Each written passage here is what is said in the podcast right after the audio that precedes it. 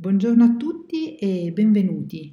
Prima di introdurre il nostro ospite di oggi vorrei ricordare la mia missione, portare al tavolo esperti, persone che mi ispirano o che condividono con me la passione per l'ottimizzazione della salute e il biohacking. Per chi non conosce ancora questo termine di biohacking, è sostanzialmente l'arte di sviluppare il nostro potenziale. Sentirsi un biohacker è prima di tutto un mindset, una mentalità il desiderio di diventare la migliore versione di se stesso. Vi ricordo che tutte le live sono registrate e chi partecipa accetta di essere registrato. Questa live verrà riprodotta nel mio podcast Salute e Biohacking. Tutte le informazioni contenute nelle live hanno carattere puramente divulgativo e orientativo e non sostituiscono una consulenza medica o terapeutica.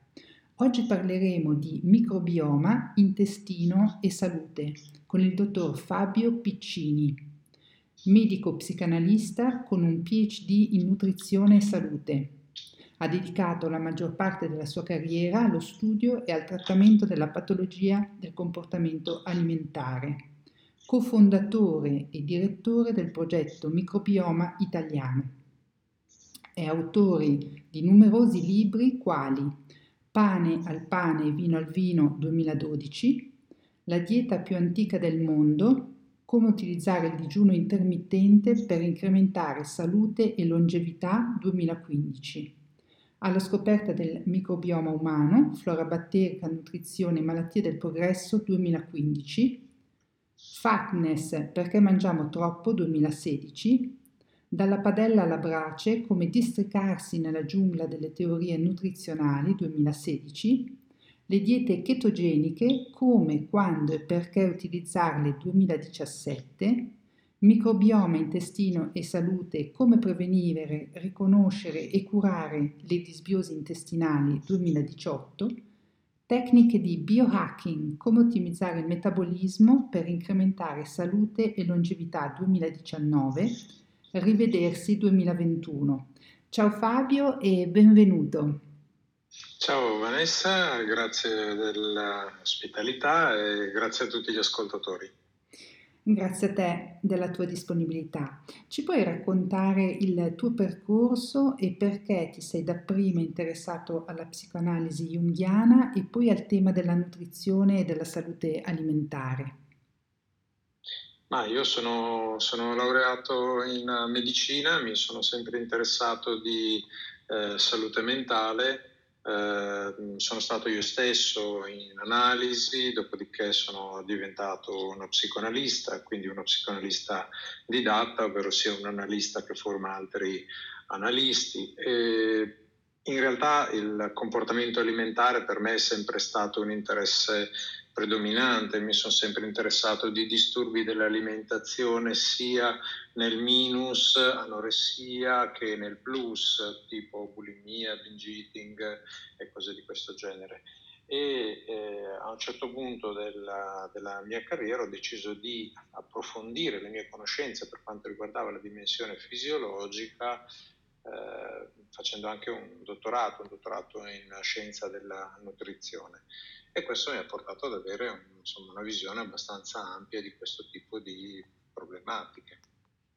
Mm, benissimo, affascinante come, come, percorso. E durante tutta la tua carriera di medico e psicanalista hai sempre trovato il tempo per dedicarti alla formazione e anche alla, alla divulgazione. Come è nata questa passione per la, la, divulgazione? Abbiamo visto quanti libri hai scritto, poi hai scritto saggi, insomma anche, eh, cioè, oltre ai libri hai scritto tanto, tanto altro. Sì, articoli scientifici e altro. Beh, scrivere è un, come dire, è sempre stata un'abitudine iniziata come scrivere articoli scientifici e poi insomma da lì si è passati alla divulgazione. Non mi ricordo chi per primo mi chiese, beh fu Ilaria Angeli, Ilaria Angeli della casa editrice Franco Angeli che mi chiese se ero interessato a scrivere un uh, libro sulla, uh, sugli insuccessi della psicoterapia eh, o meglio mi chiese un libro sulla psicoterapia, io le proposi un libro sugli insuccessi e quello fu il primo libro che scrissi. Dopodiché, visto che questo ebbe un discreto successo, eh, feci altre cose, sempre su richiesta di editori, e poi a seguito del fallimento dell'editore Baldini e Castoldi, che, con il quale avevo pubblicato la prima versione della dieta più antica del mondo, persi un po' la fiducia negli editori tradizionali e cominciai a eh, scrivere direttamente per la piattaforma di, di Amazon. Eh, poi ho fatto anche qualche altra collaborazione editoriale con altre case editrici, però queste sono diventate minoritarie. Eh, questo perché? Perché quando alla fine non controlli nulla nel processo editoriale quando lavori per un editore e cosa non banale, guadagni un centesimo di quello che puoi guadagnare se diventi l'editore di te stesso, cosa che io consiglio sempre a tutti gli amici e i colleghi che ritengono di avere qualcosa di interessante da dire. Interessante. E nel 2019 hai scritto un libro proprio sul, sul biohacking, forse adesso non sono andata a controllare, ma forse è il primo lui, libro in italiano che parla di, di, biohacking. Perché ti sei avvicinato al tema bio, del biohacking e hai voluto scrivere un libro su questo, su questo tema?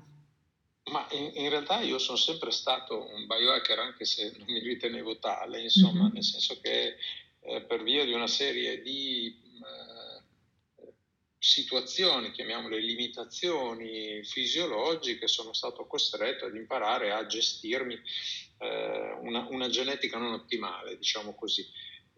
quindi fin dai tempi della facoltà di medicina mi venne diagnosticato un, un disturbo del metabolismo dei lipidi, dicasi un'ipertrigliceridemia mista, ovvero sia un aumento ereditario dei trigliceridi del colesterolo che poteva avere conseguenze molto gravi, insomma addirittura eh, letali se non avessi fatto qualcosa per correre ai ripari.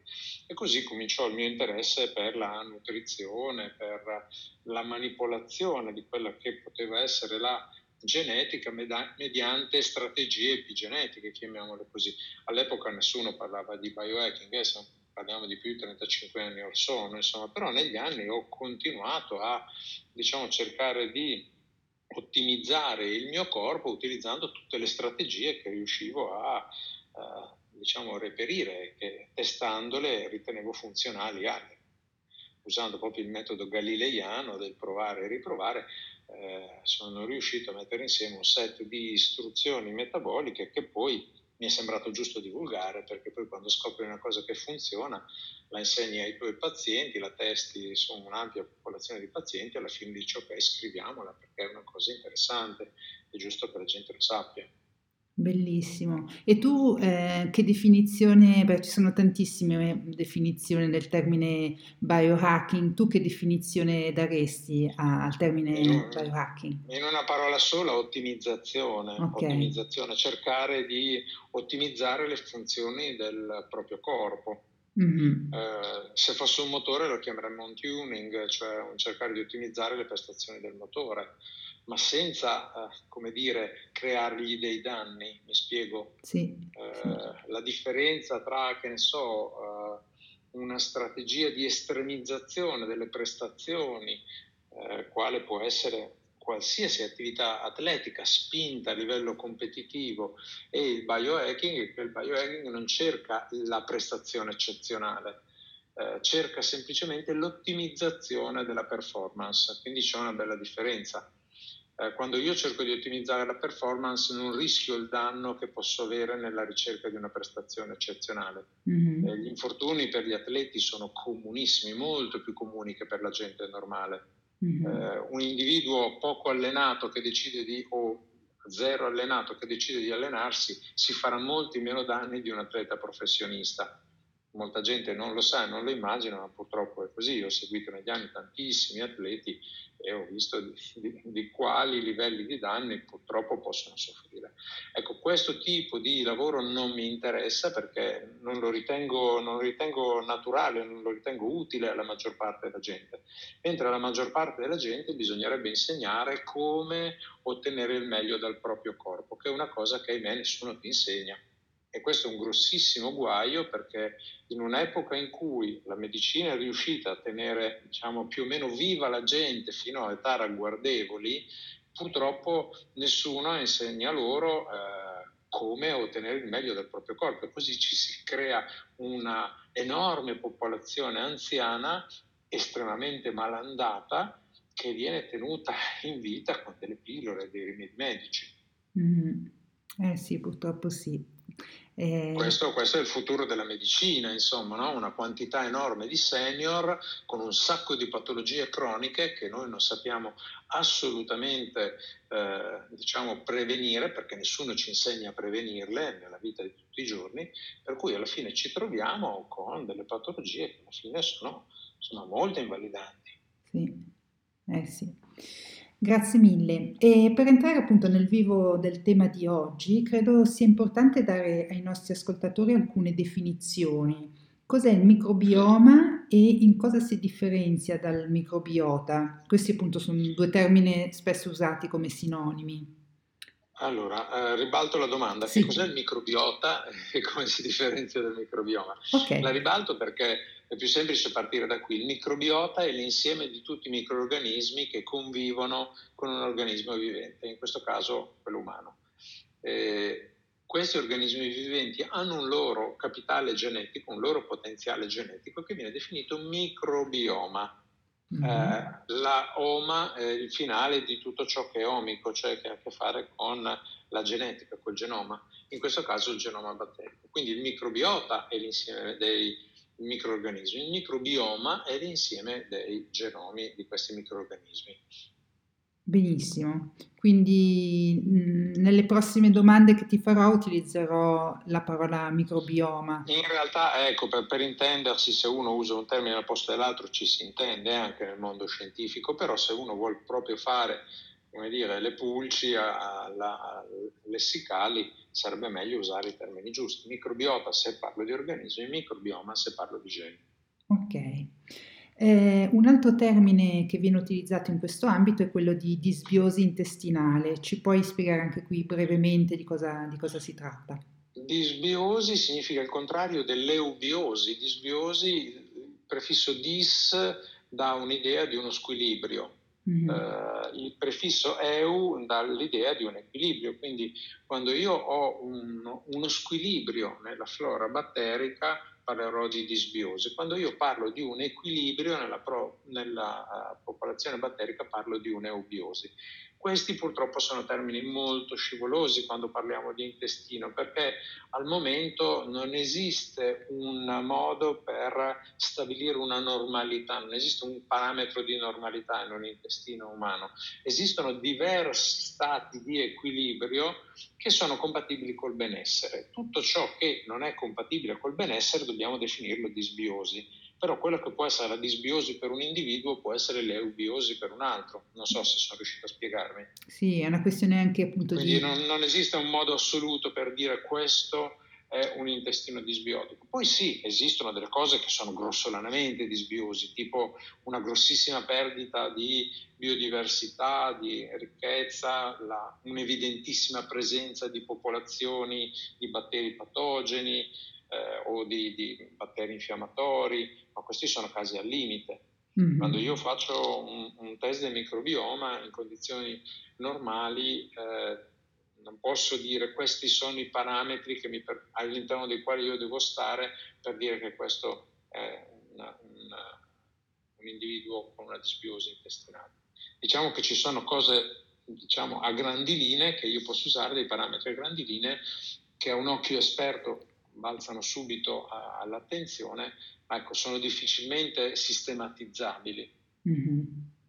Benissimo. Nel 2015 hai scritto un libro che si intitola Alla scoperta del microbioma umano, in cui spieghi appunto... Sì, sì. Lo scopo era quello di promuovere il nostro progetto, il progetto Microbioma Italiano, che avevo fondato l'anno prima insieme ad alcuni colleghi dell'Università Politecnica delle Marche e dell'Università Carlo Bodi Urbino. Mm-hmm. Avevamo deciso di diciamo, lanciare questo progetto per un uh, progetto di citizen science, visto che purtroppo i soldi per finanziarlo per via universitaria e accademica non c'erano, abbiamo deciso di lanciare un progetto nel quale eh, noi mettevamo a disposizione un tipo di tecnologia diciamo, all'utente finale, l'utente finale poteva decidere di supportare il progetto acquistando un kit eh, che veniva sequenziato e eh, riceveva in cambio una serie di informazioni all'epoca molto generali eh, sul funzionamento della propria flora batterica.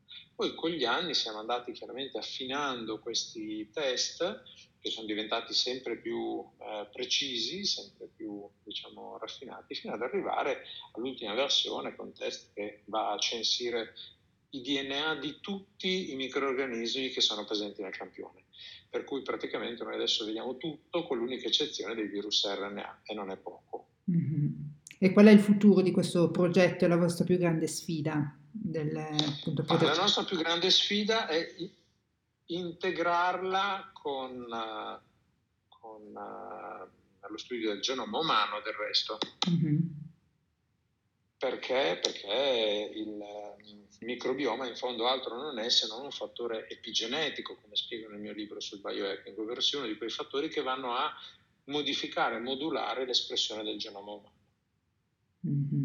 Benissimo. E appunto questo libro alla scoperta del microbioma umano eh, spieghi a cosa serve il microbioma umano, come esatto, evolve. È una spiegazione generale del microbioma umano su come funziona, qual è la sua utilità, perché bisognerebbe saperne eh, di più. È un libro che, eh, sebbene sia stato scritto nel 2015, mh, dice cose che la maggior parte dei medici non ha mai sentito nominare e quindi buffamente ogni tanto qualcuno mi dice ah ho letto il suo nuovo libro sul microbioma, dico ma quale? Il microbioma intestino e salute? No, il microbioma umano, alla scoperta del microbioma umano, detto vabbè non è nuovissimo però sì, eh, dice ho scoperto delle cose fantastiche che non credevo che esistessero, ma questi dei colleghi insomma no? Sì. E, e dopo è molto piacevole instaurare delle conversazioni con questi colleghi e fargli venire voglia di saperne di più proprio perché eh, anche se attualmente un test del microbioma non è considerato un test diagnostico perché non, stati, non ne sono stati fatti abbastanza da poterli validare, per certe cose lo è assolutamente. Sicuramente, dicevamo, è in grado di identificare in modo incontestabile una disbiosi, di, di eh, verificare una diagnosi di malattia infiammatoria cronica intestinale, di beccare determinati ceppi patologici che nessun laboratorio microbiologico riuscirebbe a isolare perché non ci sono i terreni di cultura, insomma, quindi per certe cose siamo molto avanti, veramente Mm-hmm. E hai citato appunto il tuo secondo libro, perché appunto hai scritto nel 2015 alla scoperta del microbioma umano, invece nel 2017 hai scritto microbioma intestino. Il secondo libro. Eh, sì, per, perché, hai sentito, il, perché hai, hai sentito il bisogno tre anni dopo di riparlare di microbioma e collegarlo con appunto ehm, cioè come prevenire, conoscere e curare la disbiosi intestinali?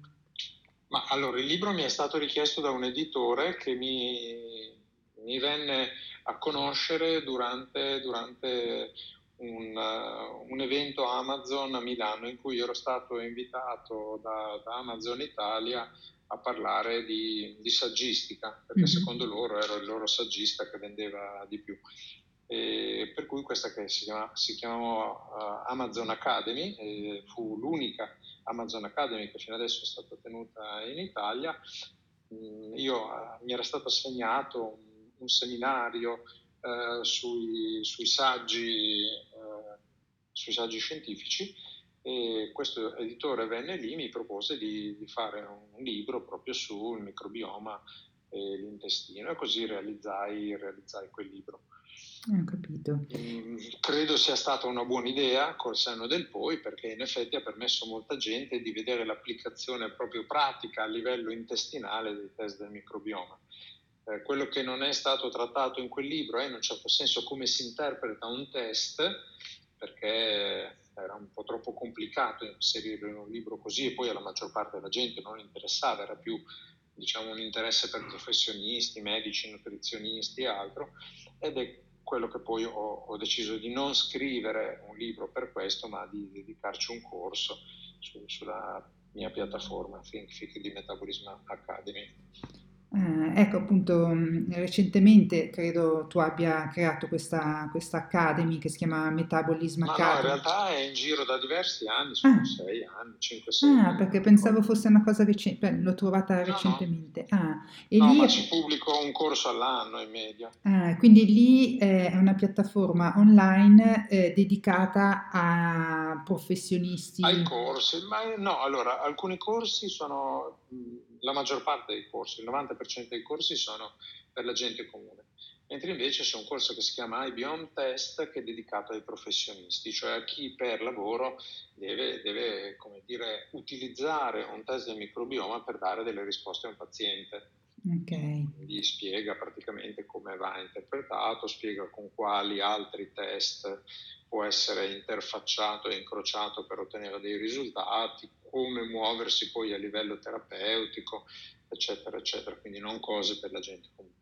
Mentre invece per la gente comune ho fatto magari un test, eh, un, scusa, un corso sul, sul biohacking ovviamente, un altro corso sulla eh, ricomposizione corporea, cose di questo genere, insomma cose più, come dire, potabili, semplici.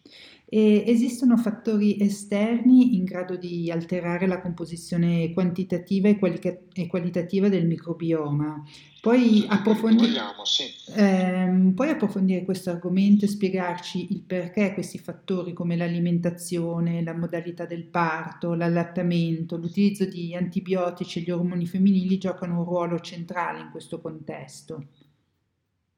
Non solo gli ormoni femminili, gli ormoni in genere, ma andiamo per ordine. Il sì, microbioma eh, nasce con l'individuo, nel senso che l'individuo nasce già eh, colonizzato, nel senso che eh, ad oggi sappiamo che nemmeno la placenta è sterile, per cui già a livello placentare il feto entra in contatto con alcuni batteri, pochi, ma sì, ci sono, insomma. Poi eh, alla nascita eh, batteri, virus, miceti che sono presenti nelle vie eh, vaginali, eh, se il parto ovviamente avviene in maniera naturale, eh, impregnano in un certo senso il uh, feto. Se il, la nascita avviene attraverso vie chirurgiche, chiaramente c'è un'impregnazione, anche se questa impregnazione sarà diciamo di tipo diverso, eh, perché comunque sia il feto entra in contatto prima con dei batteri della cute, che sono quelli della cute della, della madre, che per quanto è disinfettata ne ospita sempre una certa quantità, e poi successivamente eh, l'impregnazione continua con l'allattamento, con i primi contatti con le persone che sono intorno al bambino, con gli animali, con l'ambiente, pian piano nel giro dei primi tre anni si organizza una prima diciamo, stabilità del microbioma eh, infantile. E poi pian pianino, pian pianino, col passare degli anni, si sviluppa sempre di più questo microbioma sulla base di quello che è eh, il contatto con l'ambiente, il contatto con l'ambiente che avviene attraverso l'alimentazione, attraverso il tatto, attraverso gli scambi con altre persone, con altri animali, con l'ambiente. Quindi pian pianino si organizza una, dire, una colonizzazione ad opera di virus, eh, miceti, batteri che eh, poi arriva intorno ai 20 anni di vita, una bella stabilità, una bella ricchezza. Una ricchezza che però può essere appunto perturbata, come dicevi tu, da alcuni fattori, come ad esempio l'uso di determinati disinfettanti, l'uso di determinati antibiotici, l'uso di determinati farmaci diversi da antibiotici che possono essere gli ormoni, gli antinfiammatori o più avanti negli anni gli inibitori di pompa e cose di questo genere. Perché? Perché tutte queste cose vanno, ciascuna attraverso un meccanismo fisiologico diverso, a perturbare la vita di questi microorganismi. E ahimè, questo significa alterare la ricchezza e o la diversità del microbioma. Mm-hmm. Sì, e appunto hai parlato anche di disinfettanti, adesso in questo anche periodo pandemico ci si disinfetta Eh, moltissimo, cioè questo va anche a eh, diminuire la nostra capacità anche di, ehm, cioè il nostro sistema immunitario si indebolisce paradossalmente, no? Quando, quando ci si disinfetta troppo. O, allora, eh, separiamo il sistema immunitario dal microbioma, che sono due cose diverse. sì. Insomma, il microbioma si riferisce alla, ai batteri, ai virus, ai miceti, ai microorganismi in genere. Mm-hmm. Il sistema immunitario è un'altra cosa.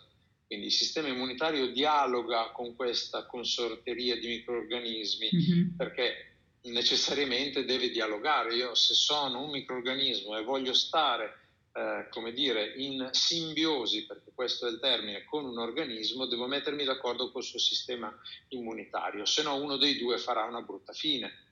Cioè, mm-hmm. se la vince lui, io scompaio, vengo annientato dalle difese del corpo. Se la vinco io, scompare lui e quindi alla fine scompaio anch'io perché come sanno tutti i microorganismi di successo, se tu accoppi il tuo ospite non vivi più a lungo, insomma, no? Mm-hmm. E questo spiega ad esempio perché certi virus estremamente efficaci, un esempio tra tutti l'Ebola, poi non si sono mai diffusi più di tanto, perché se tu ammazzi il tuo ospite nel giro di due settimane, dopo un po' non hai più ospiti da infettare, e quindi muori anche tu.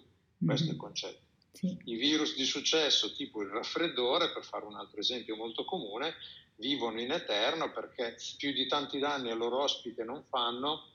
È rarissimo trovare uno che muore di, raffreddore a meno che non sia un immunodepresso grave e per cui il raffreddore si passa da, da uno all'altro senza grandi difficoltà.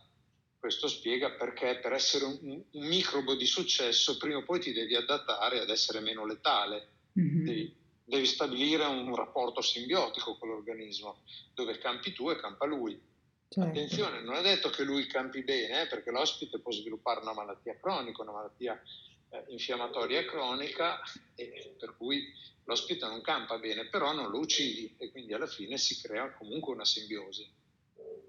E quindi per, per cui sì. non è il sistema immunitario il problema, il problema è dire, il rapporto tra il microbo e il sistema immunitario dell'ospite. Una volta che si è creato questo equilibrio, se l'equilibrio è salutare per l'ospite, eh, oltre che per il, il, il microorganismo, le cose vanno bene e insomma la, il matrimonio diciamo così può durare all'infinito. Se invece eh, la, diciamo, questa simbiosi è più salutare per il microorganismo che per l'ospite, l'ospite comincerà a fare qualcosa per togliersi il microorganismo dai piedi, per cambiare questo equilibrio. E quindi lì si iniziano ad usare una serie di strategie, tipo ad esempio gli antibiotici, disinfettanti o altro, che alla fine nel quadro globale, nell'equilibrio globale del microbioma possono creare delle disbiosi. Mm-hmm.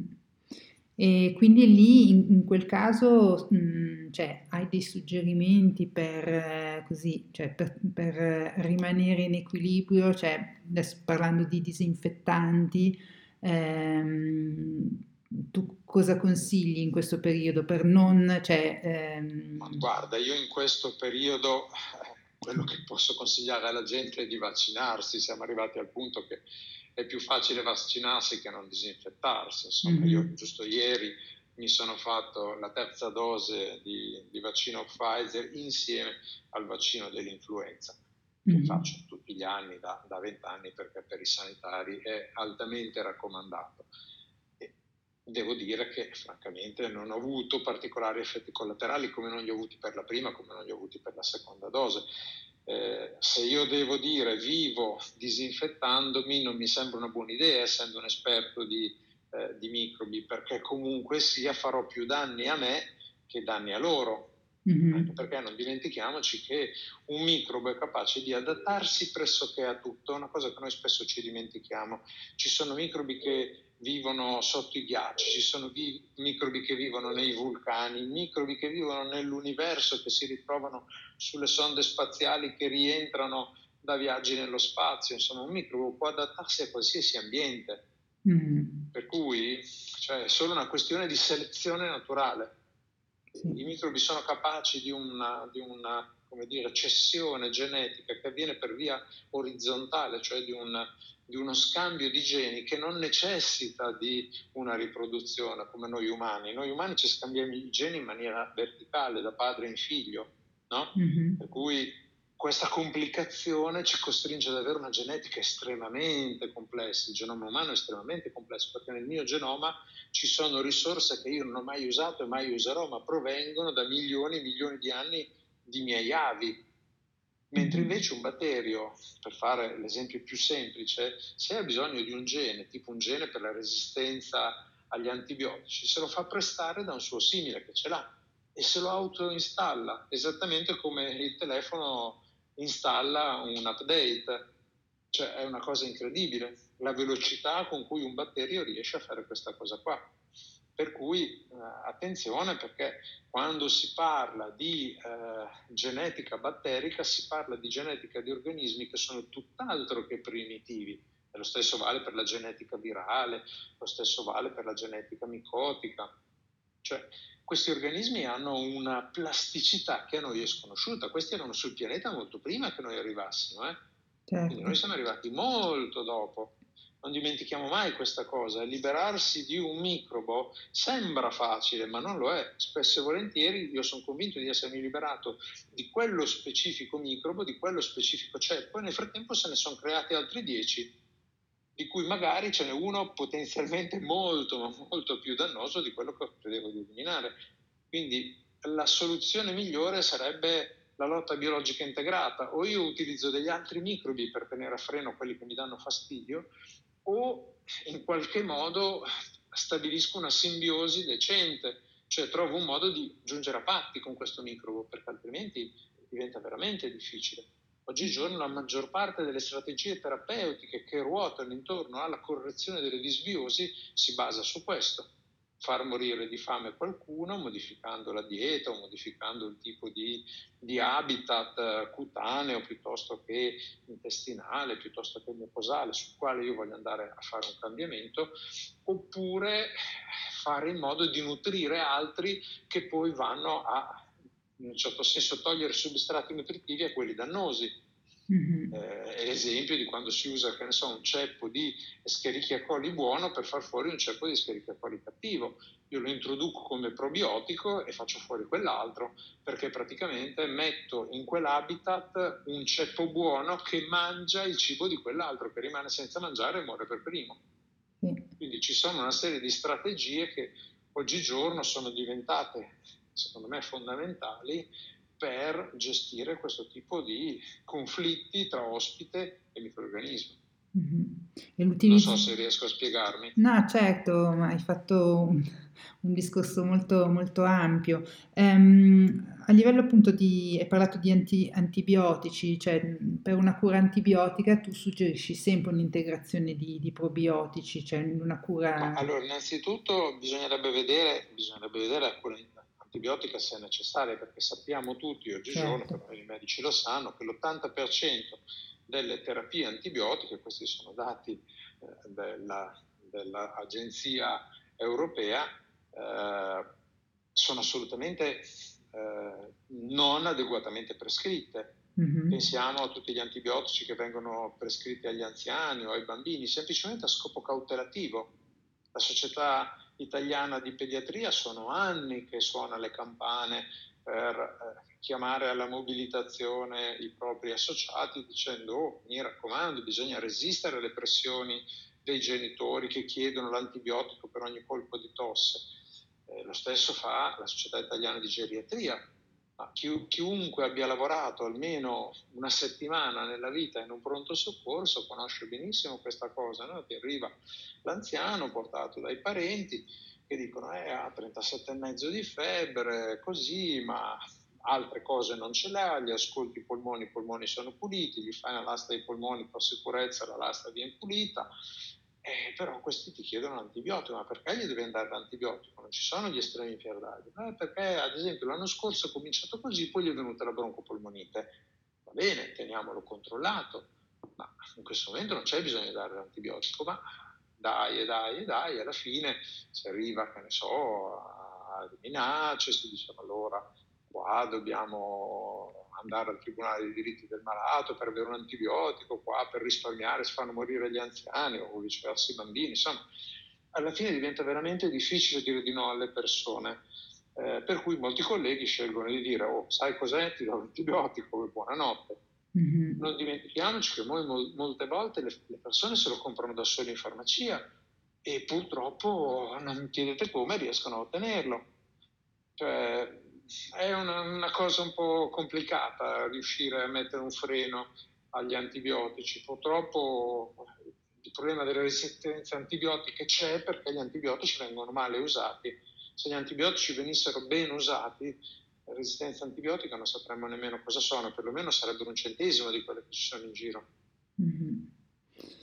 E... Quando una persona deve usare un antibiotico fatto bene, io gli consiglierei quantomeno di farsi una copertura con i probiotici. Okay.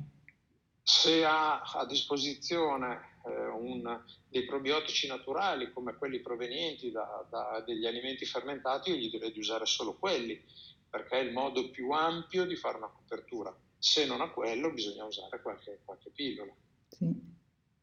Benissimo. E quali sono gli esami da fare per indagare le caratteristiche del nostro microbioma? se io voglio indagare il microbioma ce n'è solo uno, il test del microbioma. Okay. E... Non ce ne sono altri. Quello è... Se invece, voglio, se invece voglio avere una misura generale della salute dell'intestino, allora magari posso aggiungere un un'analisi chimico-fisica e microbiologica delle, delle feci, posso, posso aggiungere eh, un, la ricerca di determinati marker eh, di salute intestinale come la zonulina, la lattoferrina, la calprotectina, posso magari fare delle indagini eh, strumentali per andare a vedere come è fatta la parete dell'intestino, quindi fare una retocolonoscopia, cioè sono tante le possibilità, insomma diciamo che sulla base dei sintomi che un individuo ha si cerca di partire dalle più semplici per arrivare alle più complesse. Mm-hmm. E quali sono invece le regole dietetiche per favorire la formazione di una flora batterica salutare in grado appunto di potenziare il sistema immunitario e prevenire le malattie sempre più diffuse? Cioè, ma se dovessi dire, eh, io direi meno alimenti industriali si mangiano, meglio è. Okay. Tutti gli alimenti industriali hanno una qualche quota aggiunta di additivi, di coloranti, di conservanti, che sicuramente sono innaturali. Eh, più alimenti naturali quindi si mangiano, viceversa, meglio è, perché gli alimenti naturali sono quelli che sono cresciuti naturalmente e se sono freschi, stagionali, locali, non sono manipolati in nessun modo, possono essere un, un'ottima diciamo, eh, via per la salute dell'intestino e in ogni caso quelli che io consiglio come strategia di biohacking eh, migliore in assoluto. Insomma, l'alimentazione umana dovrebbe essere il più naturale possibile dovrebbe essere quella che oggi viene definita curiosamente alimentazione tradizionale. Tradizionale perché? Perché i nostri avi mangiavano così.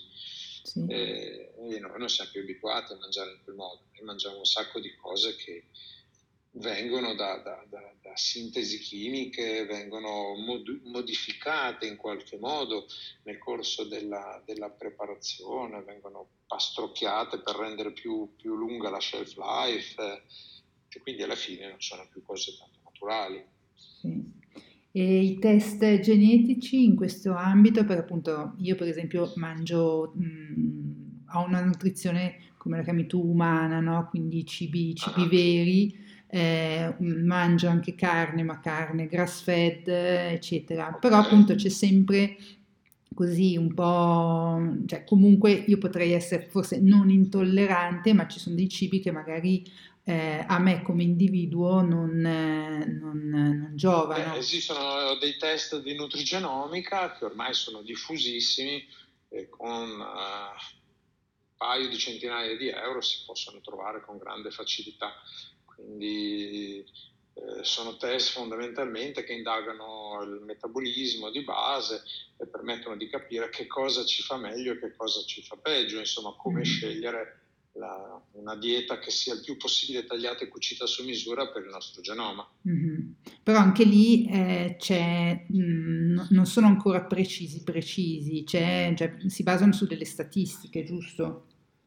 Beh, allora, se io ho un determinato gene che mi dice che io ho una scarsa tolleranza ai carboidrati, quello è.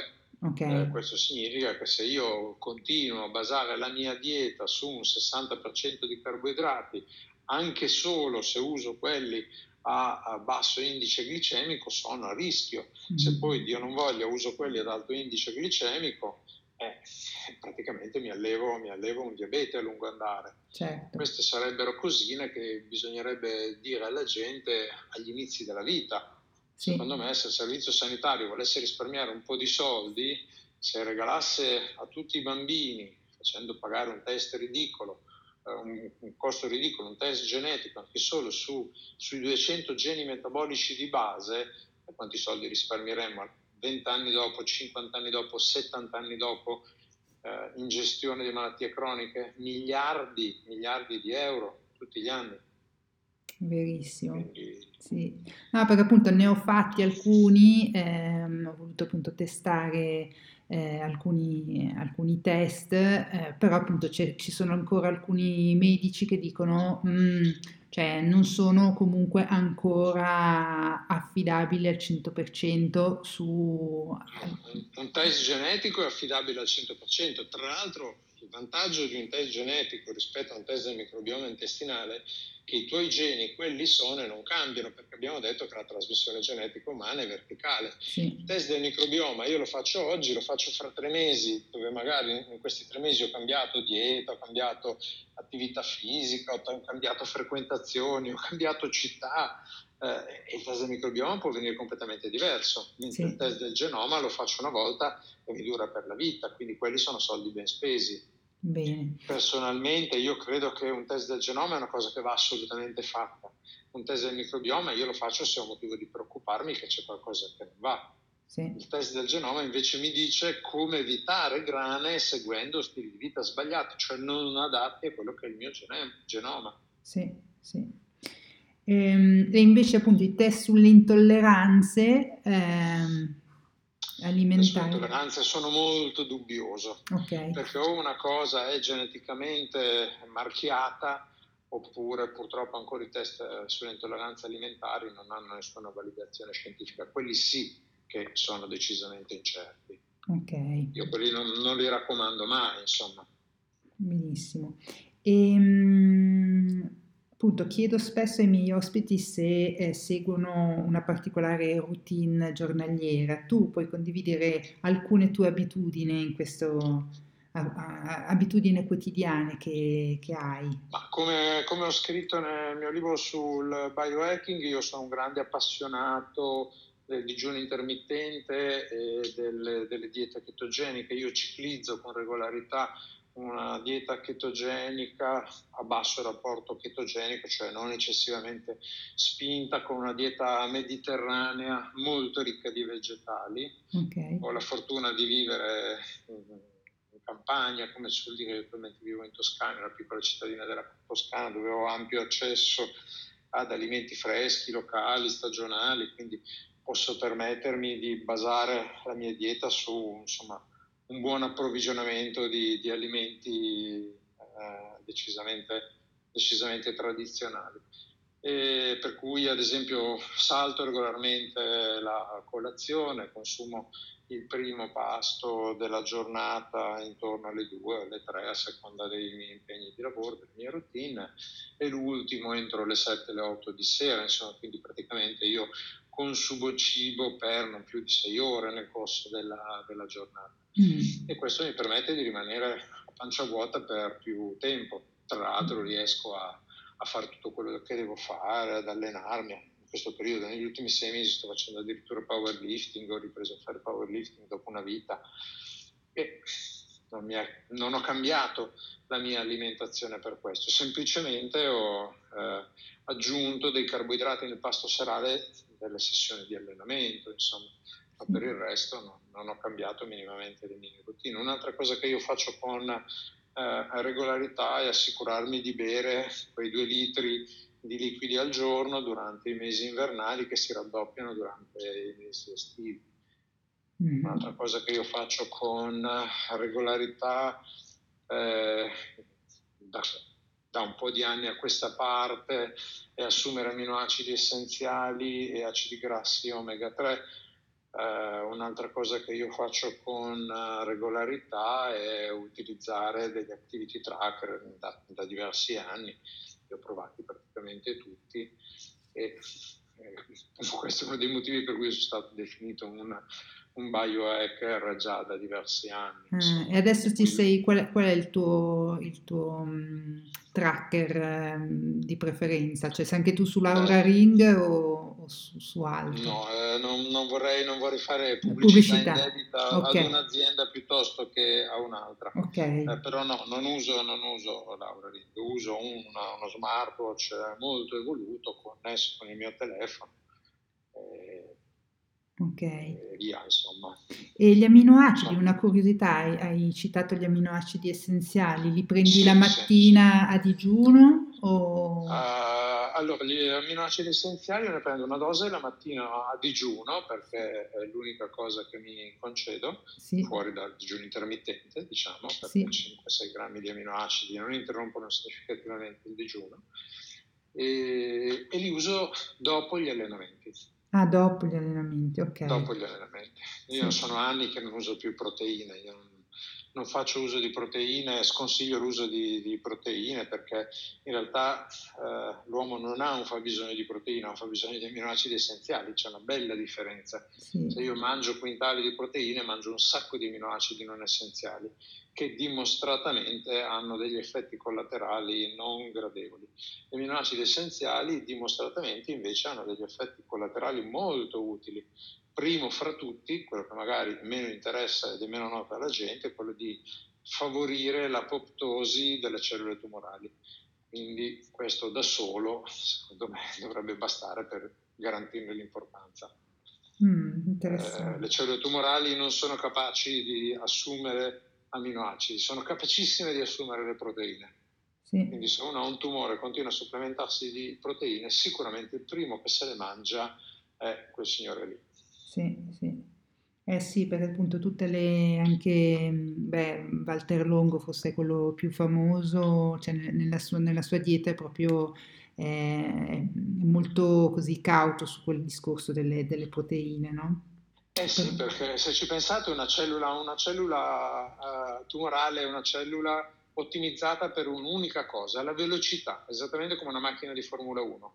Mm-hmm. Però sapete, andare in giro con una macchina di Formula 1 permette di andare molto veloci, ma poi per quella velocità devi rinunciare a tutta una serie di lussi che quando ti servono non li puoi avere. Sì. Quindi quando una cellula tumorale ha bisogno, non trova le proteine e avrebbe bisogno di avere alcuni enzimi che gli permettono di pastorchiare quegli aminoacidi non ce li ha, non sa dove prenderli perché se li è bruciati nel corso della sua evoluzione per riuscire a ottenere altro, eh, a quel punto muore di fame.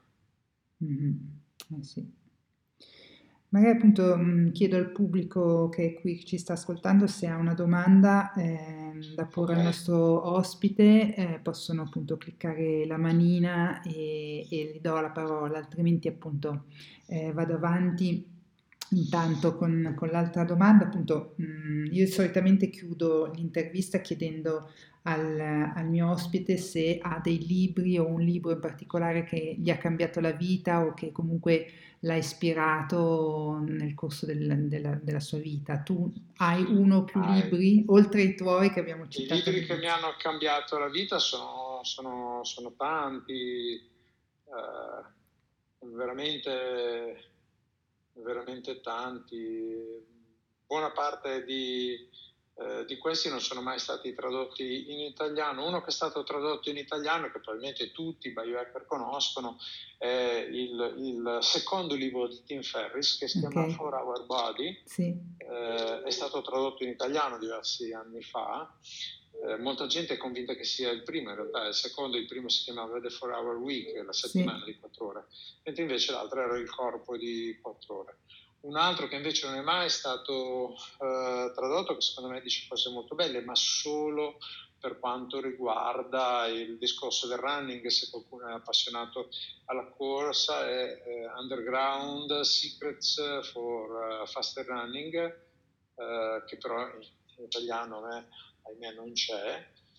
Eh, un altro libro che eh, sicuramente mi ha cambiato la vita e non credo però abbiano mai tradotto in italiano è Becoming a Supple Leopard di Kelly Starrett sempre un altro libro sulla, sulla mobilità sulla funzione mm-hmm. eh, e, e, poi vabbè ci sono delle persone che magari non hanno scritto libri, che hanno fatto delle cose che secondo me sono state importanti per, per la mia vita. Uno è stato un, un allenatore di... Eh, no, che poi lui lo scrisse un libro, sì. Eh, un allenatore di pugilato, un allenatore di mobilità, un professore universitario che purtroppo è scomparso.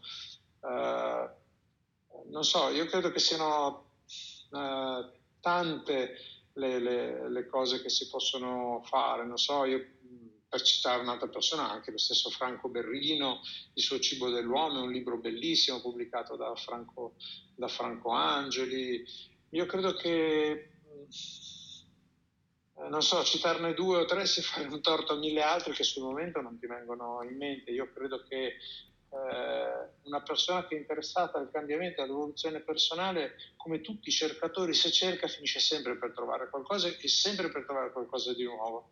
Perché ci sono, ci sono, tante opportunità di, di, scoperta per il miglioramento di se stessi. Benissimo. No, io chiedo appunto questa, delle piccole chicche, è chiaro che ci sarebbero appunto, poi soprattutto per persone che sono abituati a leggere anche tanto e molto, ehm, cioè i libri sono infiniti, però è bello comunque avere così delle... Eh, Tra le strategie quotidiane, ecco, che uh-huh. dici questa cosa a proposito dei libri, mi viene in mente il fatto che io sono stato uno dei primi eh, diciamo abbonati di Audible, audible.com mm-hmm. quando venne lanciato, audible.it l'hanno lanciato da due anni a questa parte, audible.com dove ci sono non solo libri in inglese ma anche libri in italiano, è una piattaforma spettacolare eh, e lì ho trovato delle cose veramente bellissime, io ho centinaia di titoli sul mio Audible. Sì. Eh, sono, sono, veramente fantastici perché tu, soprattutto se sei uno molto impegnato, che è sempre avanti e indietro, così riesci a leggere centinaia di libri ascoltandoli e quindi ti entrano proprio dentro. Verissimo. Sì, eh, poi hai citato il libro di Tim Ferris, io sono appunto una grande fan di Tim Ferris ed è l'unico libro che non ho letto, quello che hai citato tu, quindi andrò a leggermi anche quelle. The For Our Body, sì. For Our Body è spettacolare. Tim Ferris fa una carrellata attraverso diversi, diciamo, eh, esperti di corporeità, eh, da, da, fisiatri fino ad allenatori, fino a campioni dello sport, per carpire loro alcuni segreti per quanto riguarda la loro arte. Sì, sì. è una, una, cosa veramente, veramente geniale. Sì. E oggi, eh, sicuramente. Bene, c'è Ina che voleva porti una, una domanda. Prego Ina, buongiorno. Eh, buongiorno a tutti, eh, molto interessante l'argomento. Io vorrei avere qualche indicazione su come gestire un problema di reflusso e gastrite per, per gestirla appunto se non eliminarla, ma cosa che non so se sia possibile. Solo questo, grazie mille. Ma se non c'è un'ernia iatale sotto, il reflusso spesso è molto eh, gestibile ottimizzando la nutrizione e lavorando sullo stress, quindi eh, ottimizzando la nutrizione vuol dire semplificando la nutrizione, rendendo la nutrizione più semplice e naturale possibile e eh, utilizzando delle strategie di controllo dello stress, la più semplice delle quali è la respirazione eh, imparare a respirare sembra una cosa che tutti sanno fare, ma non è detto che sia così. Imparare a respirare a scopo rilassante può essere fatto scaricando gratuitamente un'app che si chiama The Breathing App, eh, che non costa veramente niente e che insegna sia a livello visuale che a livello uditivo come respirare per ottimizzare le funzioni del nervo vago. Siccome il nervo vago controlla, tra le tante altre cose, le funzioni dello stomaco, eh, utilizzare la respirazione per questo può essere una bella risorsa, ti consiglierei di provarla. Grazie mille, grazie per, per l'indicazione. Grazie Ina per la domanda. E poi mh, devo, visto che mi hai così eh, hai posto questa domanda, io ho iniziato tutto questo percorso, sono una, cioè non sono un'esperta, ma mi sono appassionata nel, nelle letture del, di libri sulla nutrizione, poi sulla crescita personale, poi via via, proprio per questo problema qua. Io avevo grossi problemi, eh, avevo anche un'ernia iatale, andavo a fare ecco gastroscopie ogni, ogni anno quando ero molto più giovane di adesso e ti assicuro che con i consigli che ti ha dato Fabio, cioè con ehm, l'alimentazione si può fare tantissimo, passare un'alimentazione completamente naturale, almeno quello che è stato il mio caso, eh, io non ho più disturbi, io mi svegliavo di notte, cioè a fare parole crociate dai, dai dolori che avevo e facendo respirazione, meditazione, eh, gestendo lo stress e passando ad un'alimentazione poco infiammatoria, io ho risolto completamente. Poi, chiaro, ogni caso dirà anche il dottore. Ogni caso sì, è un caso a, a parte, insomma. Però questo è sicuramente un discorso generale che va bene per tutti. Esattamente, sì.